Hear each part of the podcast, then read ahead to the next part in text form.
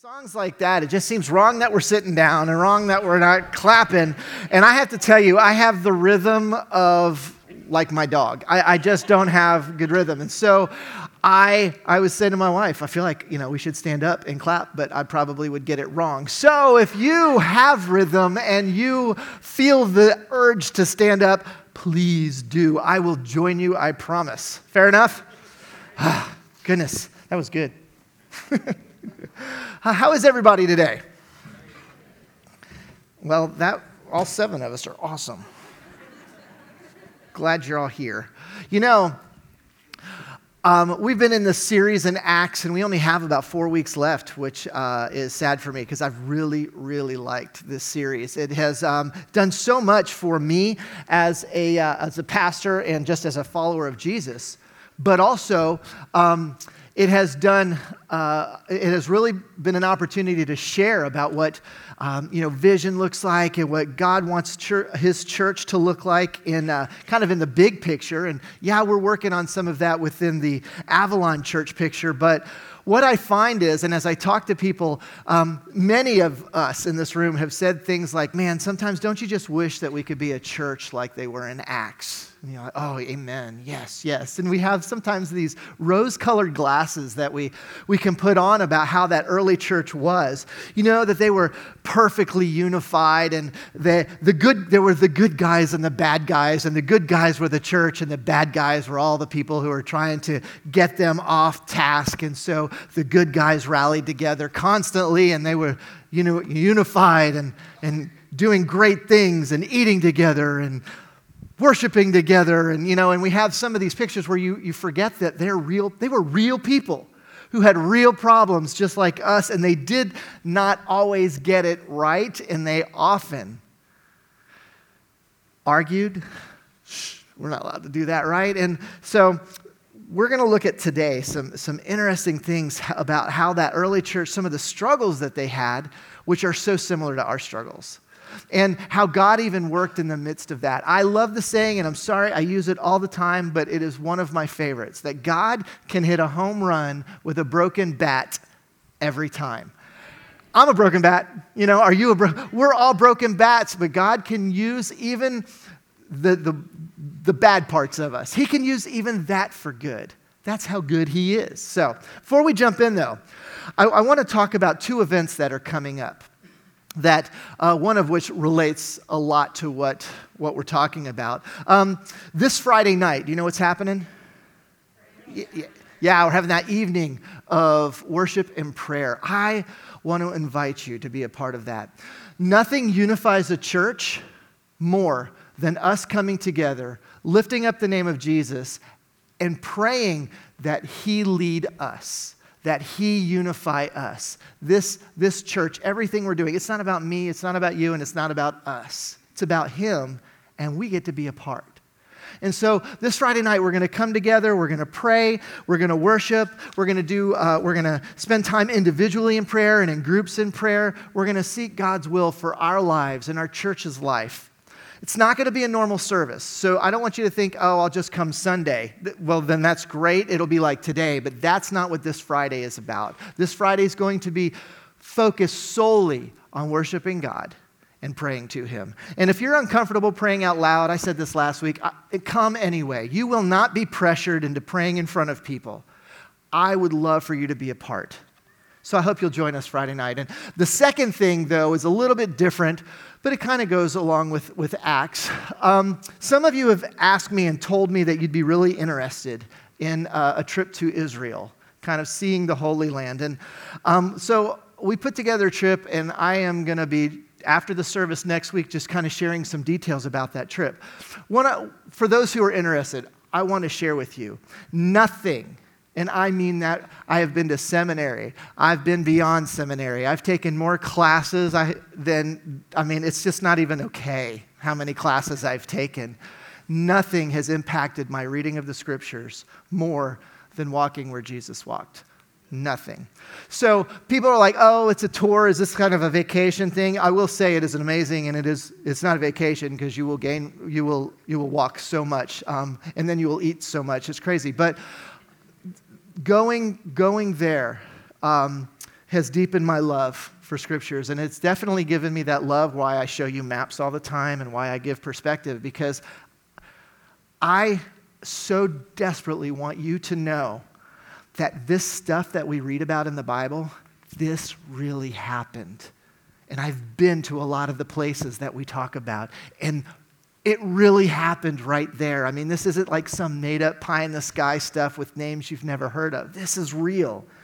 And um, I've had so many of you say, I would love to go too, that we are going to put this together. So next week, you're welcome to, to come hear a little bit more about that trip. It's in 2019, it's a long way away. We have brochures in the lobby, and you can grab those on your way out as well. All right, so let's, let's pray. Let's jump into today's scripture because it's an interesting story. Lord, pray that you open up our eyes. God, help us to see the scriptures through your eyes. Help us to see the, uh, the struggle that we're going to read about today through your eyes. I pray that you give us the courage to obey you, to follow the example of, of these, these disciples. God, I pray that today that you soften our hearts and make us more and more like Jesus. That is our desire. In your name we pray. Amen. All right. I have to start like I usually do, seems like lately, with a story because um, as I was reading this passage of Scripture today, it struck a deep chord in me because, in many ways, I kept reading my story. You know, um, we have this story of today where two men were on mission together and they sacrificed for each other. They, they were brothers until one day there was such a disagreement that they had to go separate ways. They, they just couldn't go on together anymore. And it strikes a deep chord in me because years ago, um, this I feel like I had a similar story. You know, I, I was a youth pastor a long time ago, and um, one of my youth workers, actually a couple, Raylan and I started becoming best friends with them. And um, so I would honestly say that they were some of the best friends that we have ever had. They're uh, they were so instrumental in various areas of our life. Um, we adopted our daughter Renee, who, wow, she's here today, which is awesome. We adopted uh, Renee as a teenager, a lot through the influence of this couple. They, they spoke words that, that were God's words in our life so often. Their son is the same age as my, my daughter Allie, who's 16 now, and the two of them, they grew up like brother and sister. And a couple of years after we had met and befriended and all of this stuff had happened, they, they moved out of state. And we left the youth ministry and began this process of starting a church. And at first, they were some of our best contributors to the church. They just they helped us financially and gave all the time. But within a year, the husband was convinced that that God was leading he and his family to leave this very lucrative job out of state and to move back and to help us with this new church. And they did so. And, and over, over time, like with, uh, he actually became one of the pastors on staff. And I tell you, it was awesome working alongside my best friend in ministry. He was somebody who had my back, and I had his. And um, we had so many pressures and struggles as a young church that, you know, in many ways, it forged our relationship together. And, and we, we became tighter but then some of the struggles also caused some problems. You know, as, as all churches, you know, as you grow, you start having, uh, you see differences, you see weaknesses exposed. And as we grew, and we grew a lot, we, we saw some really big weaknesses exposed. We started arguing more and more. Our relationship started drifting apart. We spent less time together outside of work. And after a couple of years, um, we you wouldn't have, you wouldn't have looked at our relationship and said we were friends at all. Um, I, sometimes I wonder were we saturated with each other? Maybe. But over the years, we realized that the way we thought about how to lead church we're just becoming farther and farther apart. Our conversations became longer, disagreements became more frequent, we lost our temper more, and um, we really didn't look like friends much anymore. And for both of us, the change hurt deeply. I can't even describe, um, you know, the, you didn't even know what the feeling was because you know it wasn't betrayal, but it felt like that kind of emptiness. And we talked about it, but we just didn't know how to fix it. We hired a consultant, we went to counseling. Over time, we just realized the differences were too far apart, and in the end, we had to part ways. we couldn't lead a church together because we were on such different pages. And it was the hardest separation that I think I've ever experienced. And it was six years ago. And I still think about it all the time. I think about what, what should I have done differently? What should he have done differently? I mean, we both, we both have said we were sorry for how things turned out. We both admitted that we, we were equally part of the problem. And we, we've always been cordial with each other. We've always been nice when we've, we've you know, been in the same circles, but the relationship was over. This is not a highlight, by the way, of my life. I'm not sharing this to say, and you too can be like me. Um, it, this is one of those times where you go, Lord, I don't know how it could have been different, but this is not pretty, and I'm sorry. And that's, that's kind of like the story we're going to read today in Scripture. This story challenges me because it reveals that I'm still a work in progress. But today's story in Scripture is also a story of hope because in the midst of a broken relationship, and, and, and maybe for you, it's, it's divorce or a shattered friendship like me, or, or maybe it's a, a broken family issue. You might wonder if there's hope. Could, could God use this brokenness for good? Is it even possible? Could God even heal this relationship? That's what today's story is about. And so, my hope is that, that there is hope, that you sense hope at the end of this, because we get to look at the end of the story in Scripture, where I'm still looking, I'm still in the midst of it. And I, I have no idea what God's going to do in the end, but we get to see the end in the story. We're going to be in Acts 15. Um, we're going to, uh, at the very end, and this, this whole chapter, we spent two weeks in it, and it's been about how, how the men Paul and Barnabas have worked together to reach the Gentiles. And, and you have to remember, Barnabas he was one of the earliest followers of Jesus. It's likely that he was one of the people who saw the resurrected Jesus. And Paul, he was very different. He was this zealous Pharisee who actually participated in the killing of Christians because of, of how they were contaminating his, his Jewish faith. But then we, we did a story, gosh, two months ago in Acts 9 where Paul encountered the resurrected Jesus. His life changed. He, started, he was compelled to share what had happened to him, that he had seen the resurrected Jesus, and the, men with him saw this, and everybody was it, was, it was such a huge deal. It changed his whole life, it changed the trajectory of his life. That Jesus, the guy he had been killing the followers of, this Jesus was the long awaited Jewish Messiah. He was real and he was alive. And as a result, of that moment, Paul went from persecutor to the persecuted. And, and he started sharing the story. He started being persecuted. He fled and he went to Jerusalem. And when he got to Jerusalem, nobody knew Paul as the guy who had, was the new follower of Jesus. They only knew Paul as the guy who was persecuting and killing Christians. So nobody trusted him.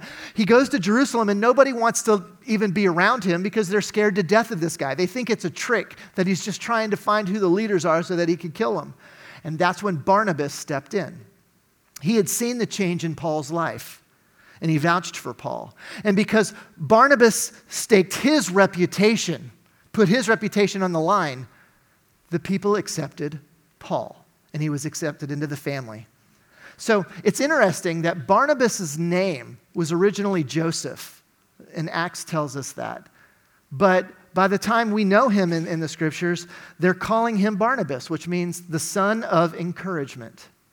See, Barnabas, he saw the best in people. He, he was willing to risk his own reputation for other people.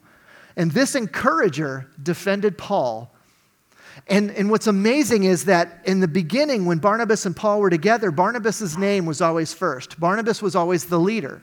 But over time, you see Paul's name start becoming first. And you see that Barnabas not only was the guy who brought Paul into the Christian family, he also submitted to Paul as his leader. Just an amazing guy. And this partnership between Paul and Barnabas was amazing. They reached thousands, probably thousands of Gentiles in the city of Antioch. And early in their ministry in Antioch, Luke tells us, and we're going to go back a little bit to Acts 12. He says that the word of God continued to spread, and there were many new believers. And when Barnabas and Saul had finished their mission to Jerusalem, they returned to Antioch, taking John Mark with them. So they're going between Jerusalem and Antioch. And then there's this guy that they're mentoring. His name is John Mark. So together, Paul and Barnabas are commissioned to start going around, you know, around the Roman Empire, the Eastern Roman Empire, to share this message of Jesus, that Jesus is alive, that he is Lord. And so they plant churches as people begin responding to this message that Jesus is Lord. And then it says, there in the town of Salamis, they went to the Jewish synagogues and preached the word of God, and John Mark went with them as their assistant. So they're mentoring this guy, John Mark. And it continues in verse 13. Paul and his companions then left for Paphos by ship for Pamphylia. You guys know these places, right? And, um, the, and landing at the port town of Perga. See, don't worry about the geography here. I put a little map up there, but the reality is here's the point. There, John left, John Mark left them and returned to Jerusalem. So they're together. John Mark travels with them to three different cities and then he leaves. But then, after a successful trip, Paul and Barnabas head, head to Antioch and then they head home, which is what we've been talking about in the last couple of weeks. They go to Jerusalem for this Jerusalem council because there's all these questions about why, why are Gentiles not having to become Jewish to follow Jesus, the Jewish Messiah? And so they debate about this, and that's what we've talked about for the last couple of weeks. And then they go back to Antioch with this crucial decision that they get to tell everybody. Gentiles, you don't have to become Jewish to follow Jesus. And there's this big party and barbecue and all that that we've talked about. So, this is where we start today. We're in Acts 15, and, and it's something else. It says, After some time, so they're in Antioch and they're doing their thing.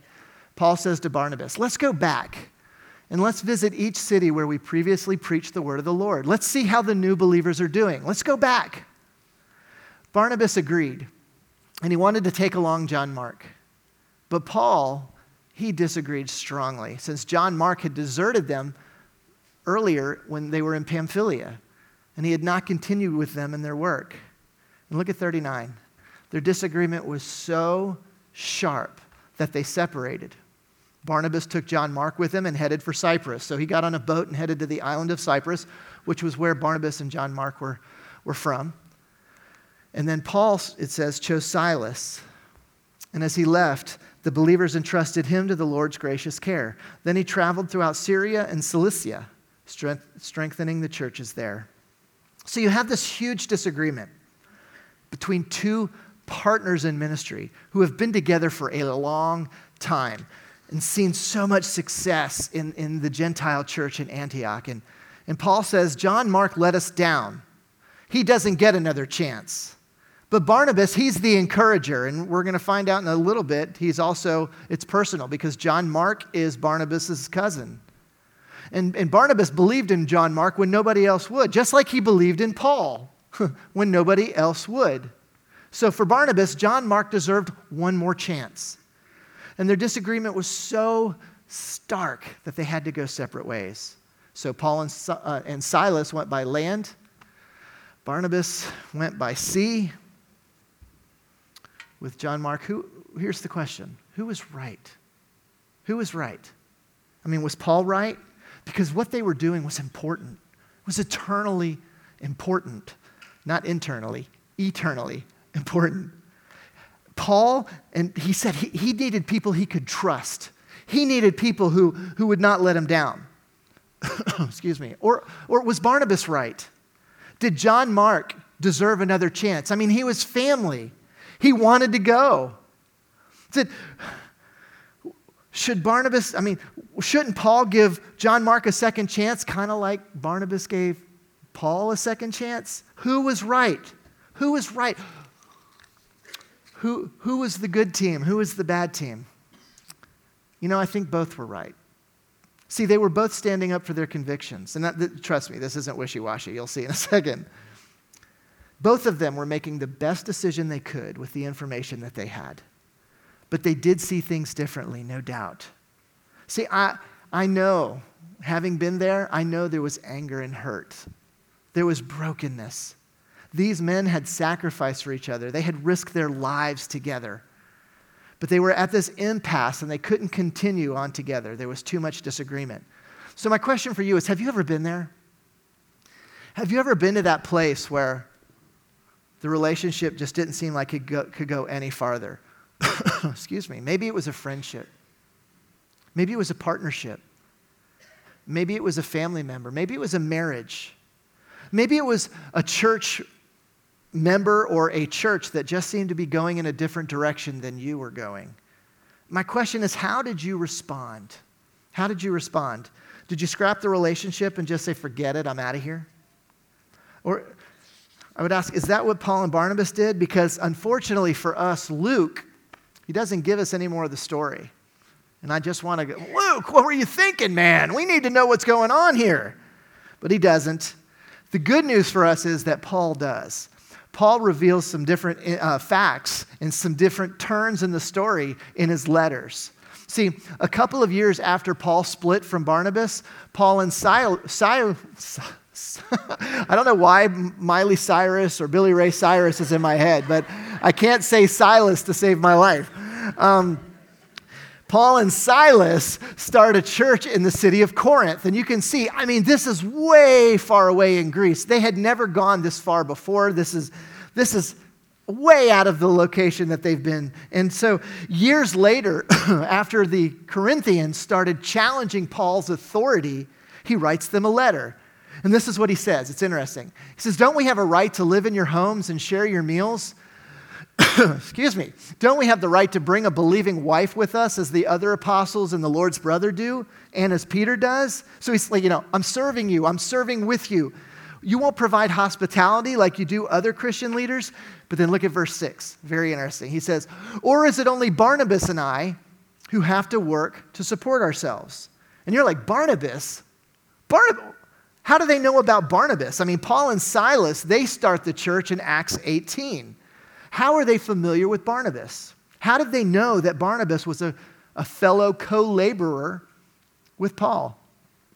Well, I mean, obviously, after the split, they, it appears they continued working together, Paul and Barnabas. They weren't competitors, they weren't enemies, they had the same mission. And what I love is, you know, they followed the words of Jesus when he said, and we've said it a lot in here your love for one another will prove to the world that you are my disciples. It appears that Paul and Barnabas both took Jesus' words to heart and they continued working together. But Paul and Barnabas are good, but what I find very interesting is the relationship that Paul had with Mark. I wanted to show you a couple of passages years after this split. Uh, Paul says in the book of Philemon, and this is, by the way, parents, if you are looking for a name, that you want to name your child. I think Epaphras is a great one. You should choose it. Um, Epaphras, my fellow prisoner in Christ Jesus, sends you his greetings. So do Mark, Aristarchus, Demas, and Luke. And what are they? My co workers. My co workers. Years after the split, because of John Mark, Paul and Mark are working together as partners, as co workers. Look at this one. This is in the book of Colossians. Aristarchus, who is in prison with me, sends you his greetings. And so does Mark, Barnabas' cousin, who appears to be in prison with Paul. Uh, as you were instructed before, make Mark welcome if he comes your way. So now Mark is a partner with Paul, and Paul vouches for him when he goes to other places. And you're like, well, what happened? Paul rejected Mark first, but now Mark is one of the leaders in the church working with Paul. See, it seems that Barnabas saw something special in Mark after all. There was something special in there.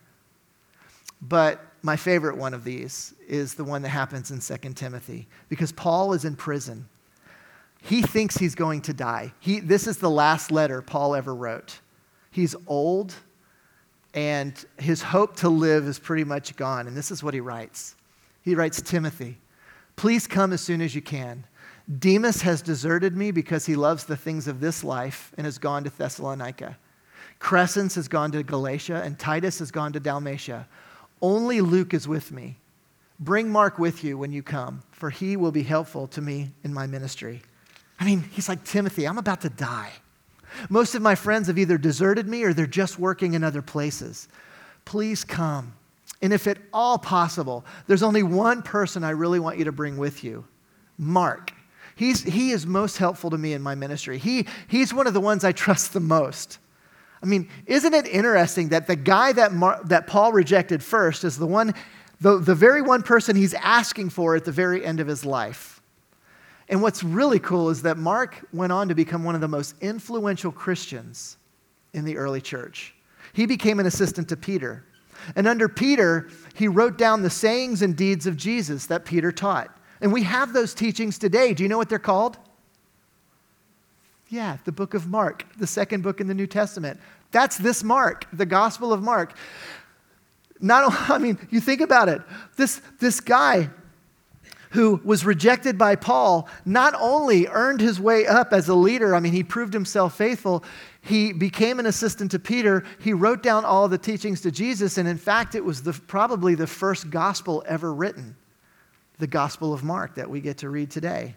See, sometimes we can get this picture that the early church, everything was so perfect, that everybody had it together, that the people were different than we are. They, they all got along together. But that's not the case. They were real people just like you and me.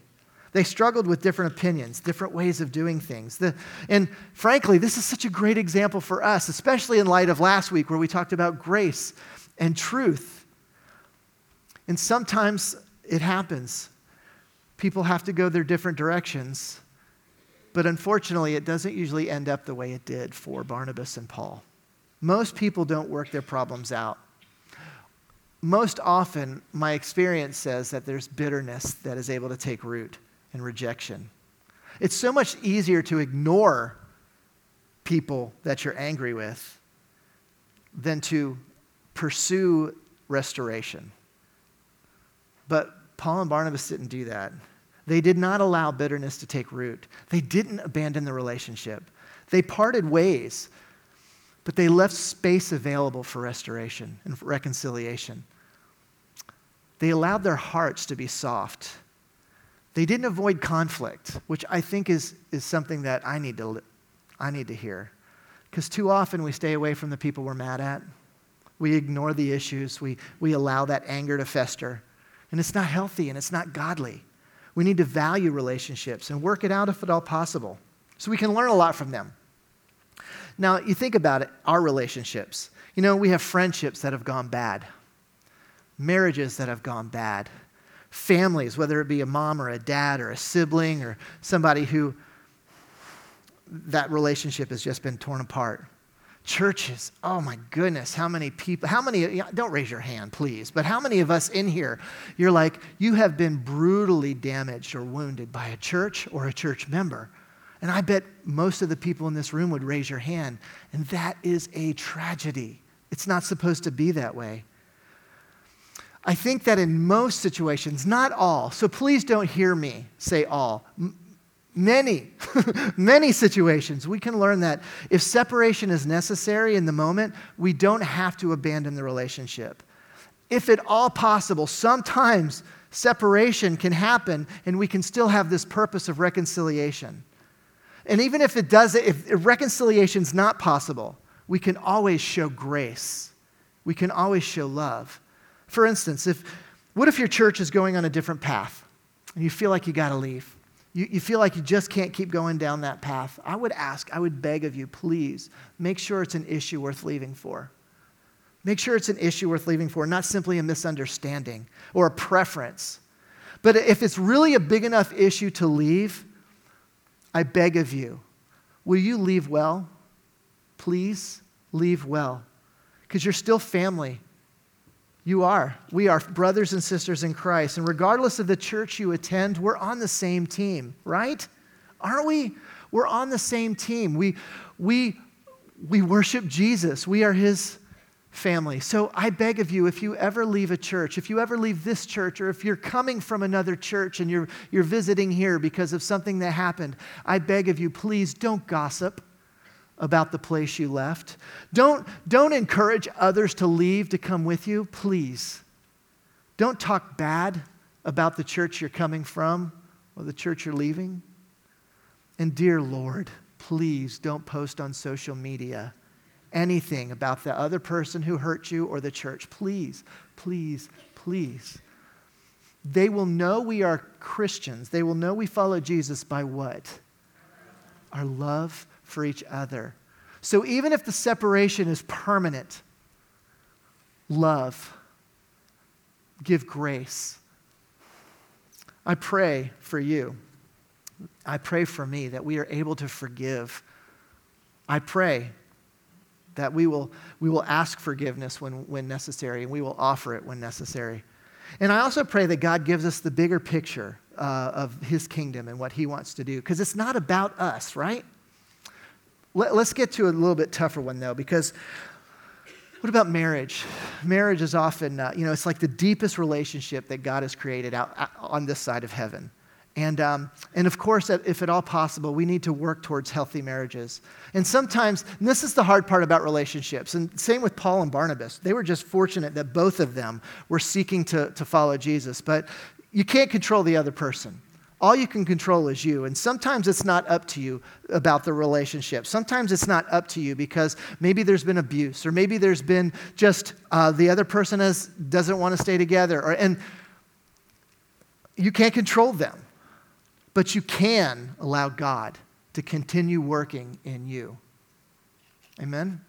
He can continue working in you. So here's what I ask you be faithful, you be loving, you represent Jesus. Now, here's where I have to hit the brakes real quick. Because if you've been in a relationship where there has been abuse, if you were in a relationship where you're being taken advantage of, um, emotionally or physically, sexually, hear me. Get help. Please. This message today is not about staying in an abusive relationship. Not by any stretch. The message today is Paul and Barnabas, two men who love Jesus and want to have a relationship, want to serve Jesus to the best of their ability. So, this, the example about, uh, about this reconciliation and working towards that that is, that is very different than an abusive relationship. So if there is any kind of abuse, don't accept the lie that you deserve it, please. Don't accept, it's not okay. Get out, get help. We, there are people in this church who are trained and who know how to help you. So I would ask, don't leave today um, in that kind of relationship. Please let somebody walk with you in the journey. Is that fair enough? Because I'm scared to death when I talk about relationships and restoration that people will, they will take that to say that I'm, I have to just keep accepting abuse. That's not okay. So, all right, well, let's, let's land the plane. Many of the broken relationships in our lives might be saved if somebody would take the first step. I remember um, I, it, was, it was a while back, I shared a message about reconciliation, and there was a couple in the front row, and they, they, they came to me afterward, and they were go, I do not like you. I was like, uh oh. And they shared a story about a pastor who they had huge conflict with. And it was like four years earlier. And they, they said, We're praying, we'll figure out what God wants us to do. But just the fact that you expose that angers me. And I was like, You know, uh, yeah, uh, what do you do? I, uh, sorry. What's really cool is that the next week he said, We call the pastor. He's coming over this week for lunch. Pray for us. I was like, Okay. You know what's really cool is it started, it, it reignited an old relationship that, that he told me probably once a month after that. Thank you. Thank you so much that you just made me aware that, that broken relationships are not okay. See, we, so, we all have them. I have them. I hate this message because I know I have a broken relationship. And yes, we've asked for forgiveness. Yes, we have both admitted we're wrong. But I have to be open to what God wants to do.